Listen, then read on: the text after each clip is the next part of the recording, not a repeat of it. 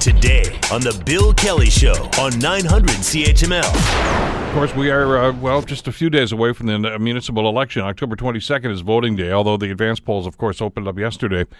Uh, and uh, as we predicted some time ago, uh, light rail transit, the LRT issue, is obviously a driving factor in this election, uh, especially between the two major candidates for the mayor's position, that being the incumbent Fred Eisenberger and uh, the challenger Vito Sgro.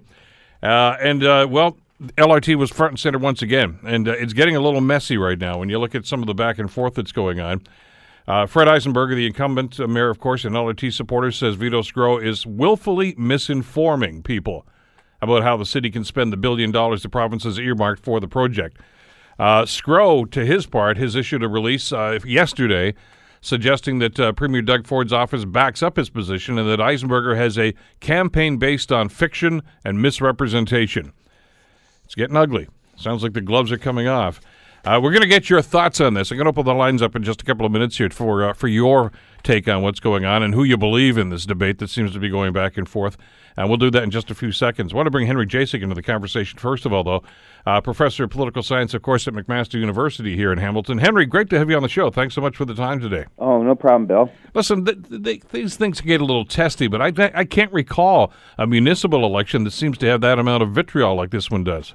Well, yeah, it, it is pretty intense, uh, and I think that's you know we have an incumbent mayor who thinks he's done a good job, and he's you know making his arguments, and then we have uh, somebody who has uh, been active in the back rooms of politics. We haven't heard very much about him. I mean, the general public hasn't.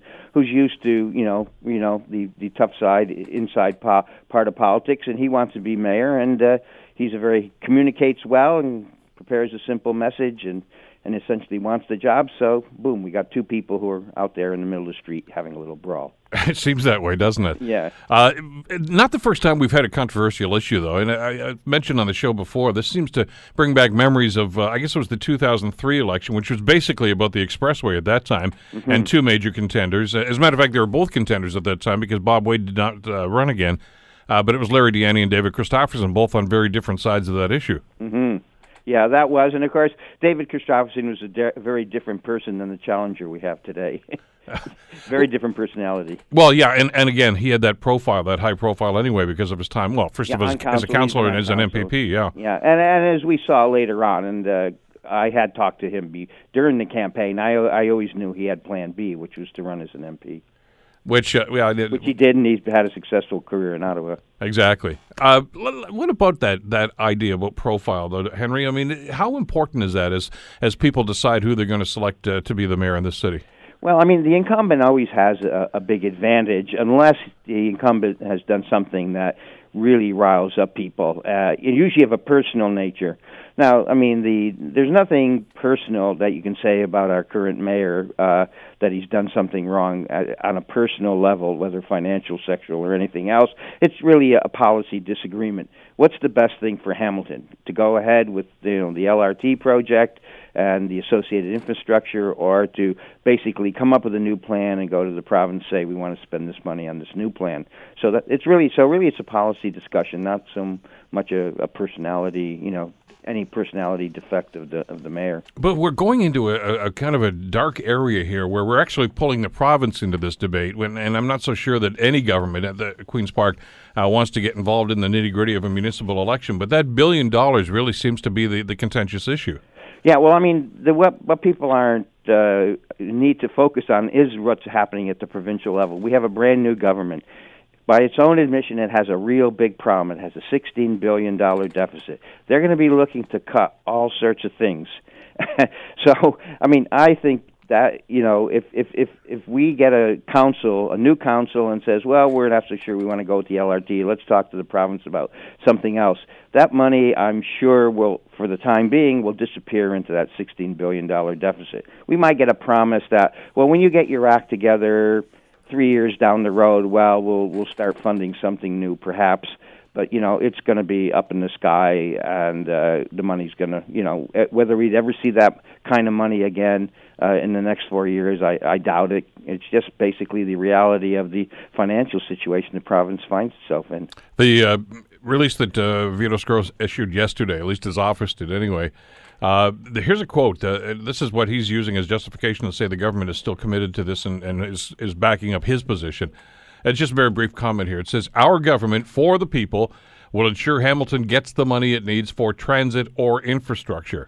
Our government will wait and see what the city's transit priorities are after the municipal election and whether it is for the billion dollar LRT project or other projects that council wants. The Ontario government will be there with funding.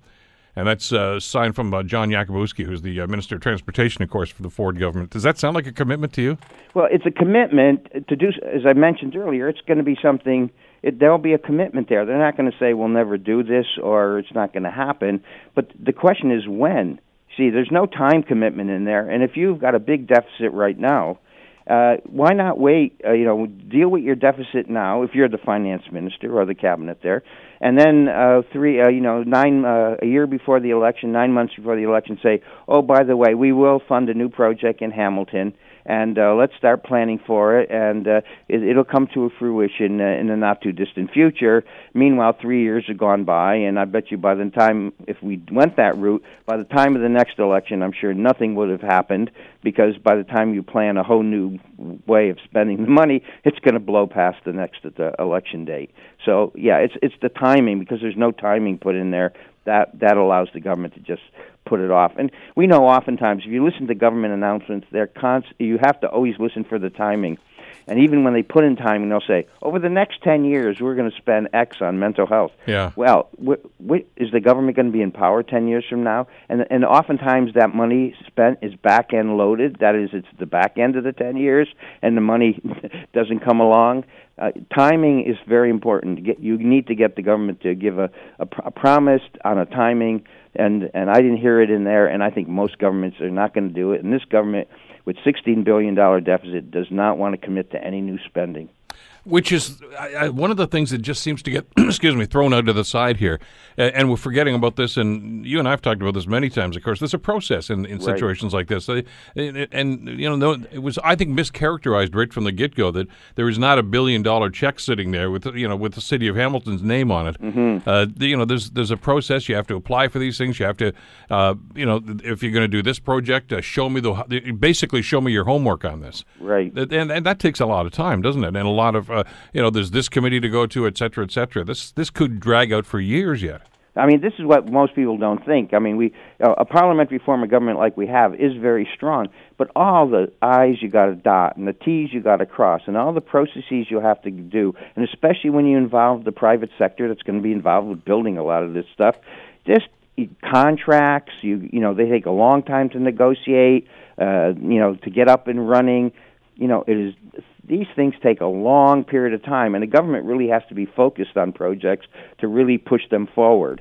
And uh, yeah, people don't. I think generally don't realize how slow things go because of all the various you know players that are involved in making something happen and all the processes you'll have to go through and of course no government wants to you know go quickly through some process that may turn out to you know look bad in hindsight and then they get blamed for it. So they're very careful. We don't want to do anything that's wrong when we're spending a billion dollars because it's going to come back and bite us.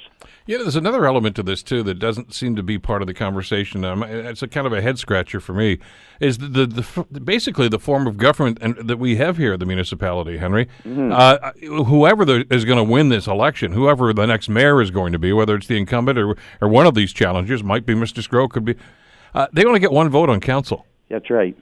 But they have a more. I mean, well, one thing they do have. I mean, you know this better than I do, of course. But but I think uh, you know the mayor is the spokesperson for the for the city council, and uh, you know a lot of you know when they go when when the when people up at Queens Park are you know basically negotiating with the city, they normally assume they're you know they're going to be sitting across from the mayor, maybe with some councilors and some staff people, but uh, the basically that the point person you know is, is the mayor. And so you're right, he only has one vote, but in in in terms of you know negotiating with upper level governments, both provincial and federal, and the press, I mean I think the mayor is is very important.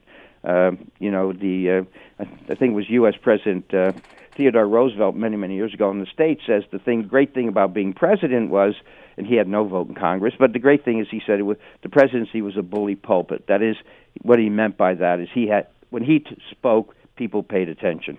You still have to tread lightly, though. As, I, Yeah. uh, as a matter of fact, very relevant to this discussion about LRT. Right. Uh, former Mayor Bob Bratina got in hot water with his council colleagues because they basically said, "Look, at you're going to Queens Park and you're not articulating the message we want you to." They, they, and, and I think he got censured actually by council at that point. And uh, so you you do have that bully pulpit, but at the same time, uh, the other people around that council table simply say, "Look, at you have to do what we want you to do, what the majority want us to do." So it's a, it's a it's a balancing act, isn't it? Yeah, it is, and certainly, again, you know better than I. But you, yeah, you have to negotiate with the counselors.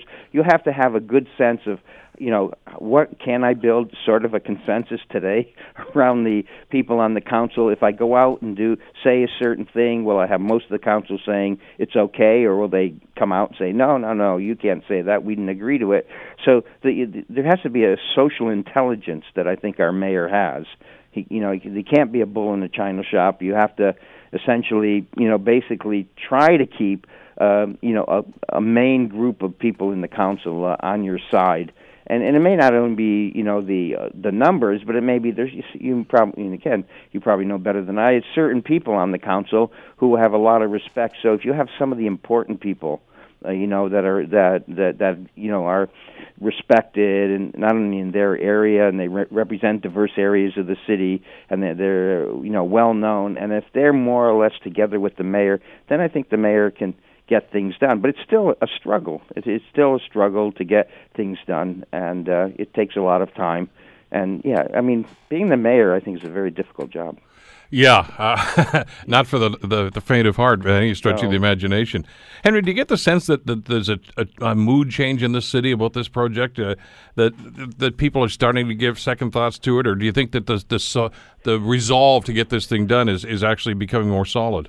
Well, I think there's really is a split, but I think it's a split between, you know, essentially it's a split. I think basically between people who are, future oriented, who are looking, saying, what what does the city need 10, 20 years down the road, and they're estimating what they need, and they think they think they need not you know the LRT, but also the rebuild of the infrastructure, including the telecommunications infrastructure, which I think nobody talks about, but strikes me as very important if you want to attract business uh, between uh, you know Mac and Eastgate. And uh, so those people looking there and saying, okay, we are going to have to do some sacrifices. Of course, construction is going to be a mess when you do something like this, but this is something like you have to go through. And then you have other people who say, I just don't want to be bothered with the with this mess right now, and uh, I don't want to be, you know, I'm I'm tired of all this controversy. I'm worried about, you know, spend we have to may have to spend money in the meantime or something like that. And they say i just want the problem to go away. And i think you have those two people with those two type of perspectives.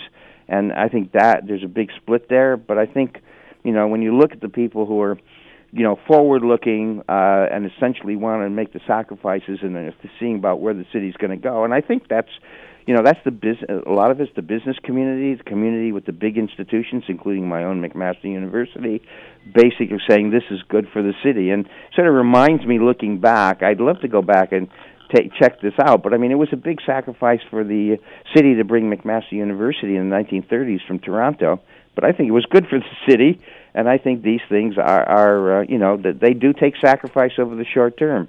And uh some people are willing to do that sacrifice over the short term, and some people don't want to do that sacrifice over the short term. I've heard from both sides, and I think that's that's the divide. But as this back and forth, especially between Eisenberger and Sgro, continues and seemingly is heating up again, Right. what does that do to, to the electorate? Does, does that embolden them? Does that fire them up to, to do something about this? Uh, Does it does it change minds?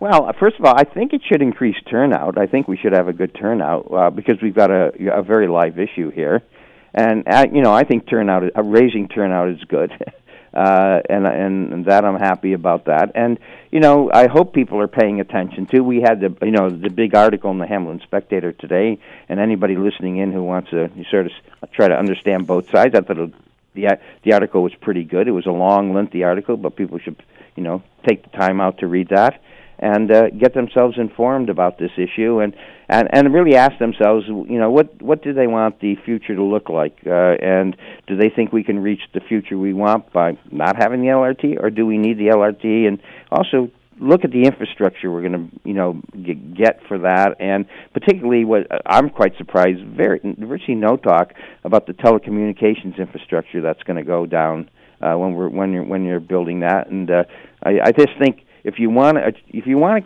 to take you know hold down the rate of increase on home taxes we got to get more businesses in the city. And i think for a modern business who's looking around for a location telecommunications connectivity is is really critical. And i think you know I've heard from people economically who have an economic interest in the city saying, yeah, we we're not good enough there. We're losing out to places like Kitchener, Waterloo because we don't have that backbone of telecommunications going down our main street. So that's that's what they tell me.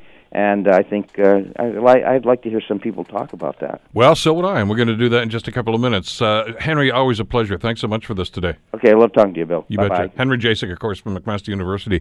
Uh, yeah, I want to get your opinions on this. We're going to do a short break here. Of course, got a news update coming up in a few minutes. Uh, then we are we're putting the lines up 905 645 3221. That's the number 905 645 3221. Star 9900 is a toll free number.